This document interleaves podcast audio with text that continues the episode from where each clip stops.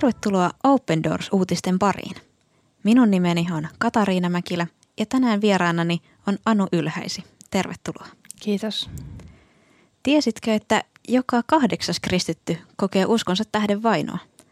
Open Doorsin julkaiseman vuosittaisen World Watch-tutkimuksen mukaan nimenomaan uskonnollista vainoa kokee maailmassa jo 340 miljoonaa kristittyä.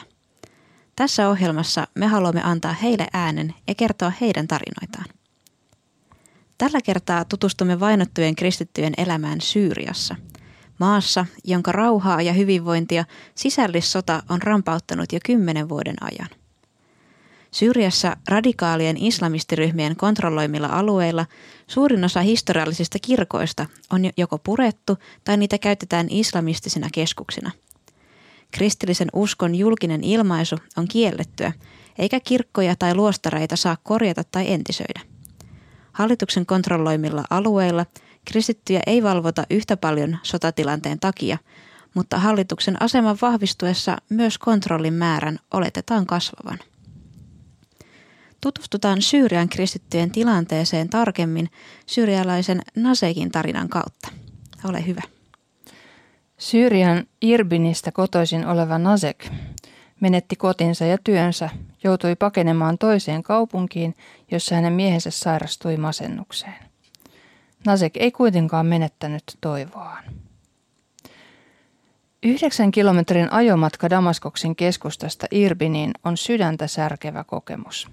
Tuhon määrä on sanoin kuvaamaton. Sodan eturintamaan joutunut Irbin oli vuonna 2011 noin 70 000 ihmisen koti, mutta nyt kokonaisia kortteleita on raunioina.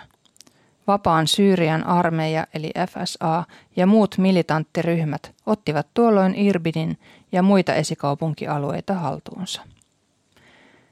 Syyrian hallitus yritti saada alueen hallinnon takaisin 19. heinäkuuta 2012, jolloin Irbin joutui sodan etulinjaan tykistökeskityksen ja Syyrian ilmavoimien ohjusten kohteeksi. Alueen väestö, kristityt heidän, joukossaan, olivat ristitulen keskellä. Irbin jäi kapinallisten haltuun useiden vuosien ajaksi. Jo sodan ensimmäisenä päivänä Nasek Shehadeh todisti olevansa vahva nainen. Seurakuntalaiset ottivat toisiinsa yhteyttä ja kokoontuivat Pyhän Georgioksen kirkon kellariin – Kaupunkin 970 kristitystä sata oli tuossa kellarissa. Nasek kertoo. Suoja oli aivan rakennuksemme alla, joten iskujen välissä juoksin kotiin hakemaan välttämättömiä tarvikkeita, kuten ensiapupakkauksen, vettä, ruokaa ja tarvikkeet, joilla pystyimme laittamaan ruokaa kaikille. Ihmiset olivat paniikissa ja peloissaan. Alkuillasta kapinalliset kertoivat, että Irbinin asukkailla oli kymmenen minuuttia aikaa lähteä. Ihmiset itkivät ja huusivat peloissaan. He ryntäsivät suojasta pakkaamaan arvokkaimmat tavaransa ja pakenivat.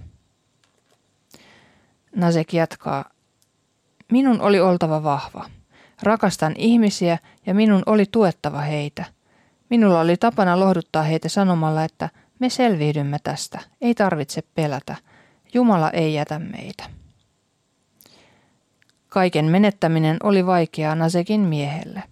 Hän ja Nasek saapuivat Damaskokseen kodittomina ja asuivat Nasekin äidin luona. Mieheni oli shokissa, Nasek kertoo. Hän ei voinut hyväksyä muutosta ja vaipui masennukseen. Öisin heräilin ja kuulin hänen itkevän. Yritin lohduttaa häntä, mutta hän oli toivoton. Tosi asiassa suurin osa Irbinin kristityistä miehistä – kävi läpi saman romahduksen pommituksen jälkeen, Nasek muistelee. Irbin vapautui kapinallisten hallusta maaliskuussa 2018. Nasek oli haaveillut liikkeen avaamisesta Irbiniin. Naimisissa olevat syyrialaisnaiset eivät yleensä käy töissä, mutta koska Nasekin mies ei pystynyt tukemaan perhettä taloudellisesti, Nasek päätti toimia toisin. Seurakuntansa avulla hän jätti hankeehdotuksen paikalliselle Open Doorsin kumppanille. Ehdotus hyväksyttiin ja Nasek pääsi perustamaan juhlavaateliikkeen naisille.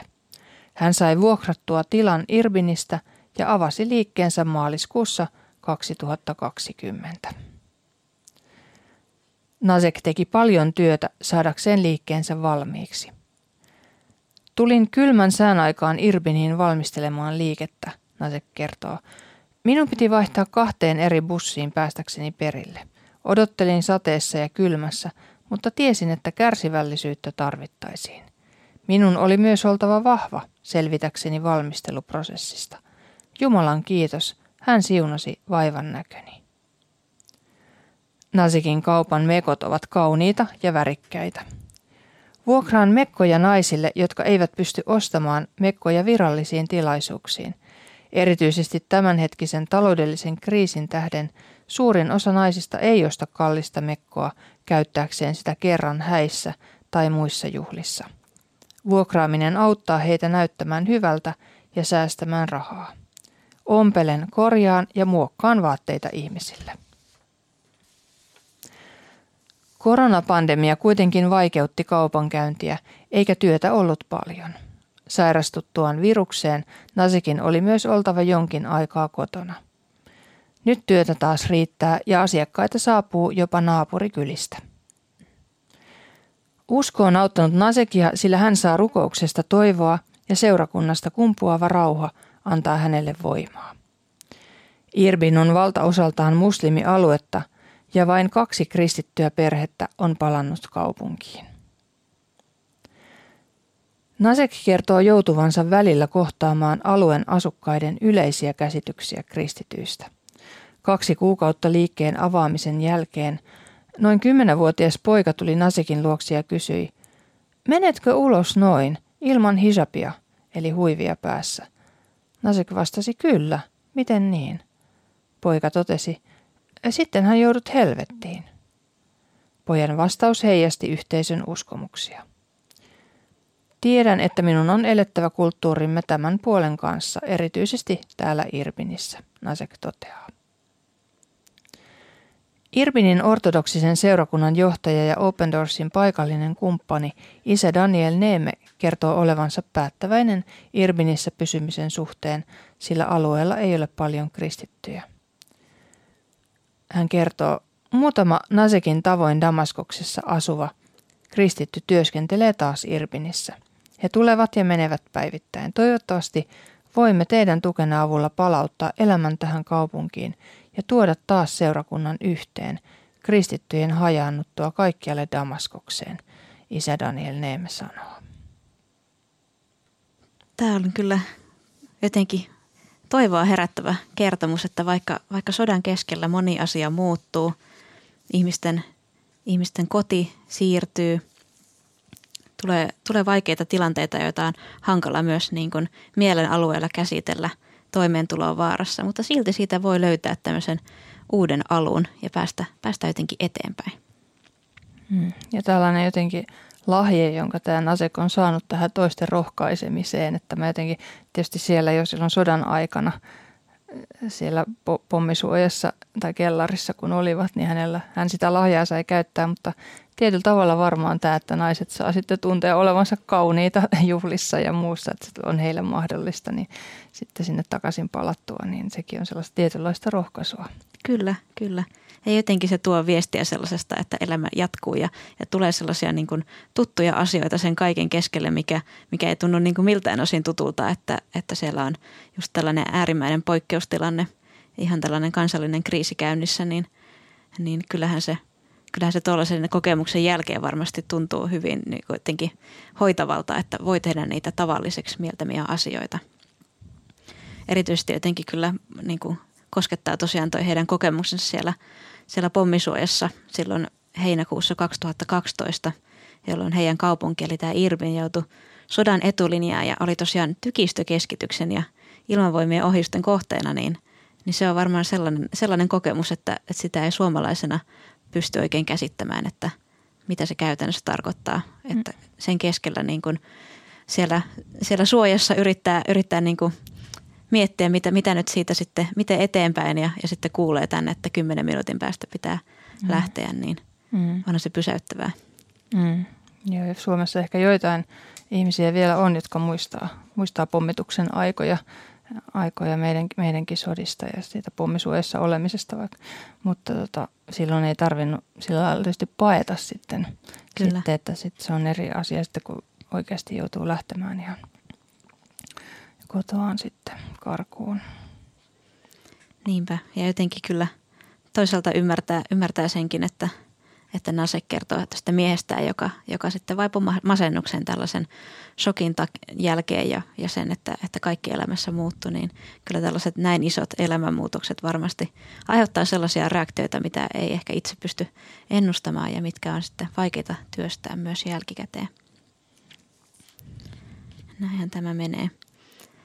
Mutta saadaan olla kiitollisia, että, että tässä kohtaa vaikka, niin kuin Nase kertoi, niin Irbinissä on enää kourallinen kristittyjä ja tämä ikivanha ja perinteikäs Syyrian kirkko on joutunut hajalle ja monilta osin pakolaiseksi, niin saadaan myös tuoda näitä kristittyjä sisaria ja veliä rukouksin Herra eteen ja kantaa heitä. Herra, kiitämme siitä, että olet todella meidän taivaallinen isämme. Isä, jonka puoleen saadaan kääntyä kaikissa tilanteissa ja jonka puoleen on turvallista kääntyä. Herra, me kiitämme siitä, miten olet varjellut Syyrian kristittyjä niin siellä Irbinin kaupungissa kuin muuallakin tämän koko sota, sotajakson ajan, jo kymmenen vuoden ajan. Herra, kiitämme siitä, että sinun seurakuntasi on saanut löytää, löytää toisensa uusista paikoista, on saanut syntyä uutta herätystä pakolaisten keskuudessa sekä sitten näiden keskuudessa, jotka ovat jääneet sinne – Herra, kiitämme siitä, että on, on isä Danielin kaltaisia kristittyjä miehiä ja naisia, jotka ovat halunneet jäämään palvelemaan omaa kaupunkiaan, ovat jääneet sinne oman yhteisönsä keskelle.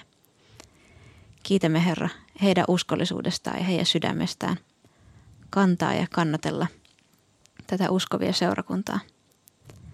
Jätämme heidät Herra sinun hyvään haltuusi. Jeesuksen nimessä. Amen. Muita tarinoita Syyrian kristityistä voit lukea osoitteessa opendoors.fi kautta Syyria.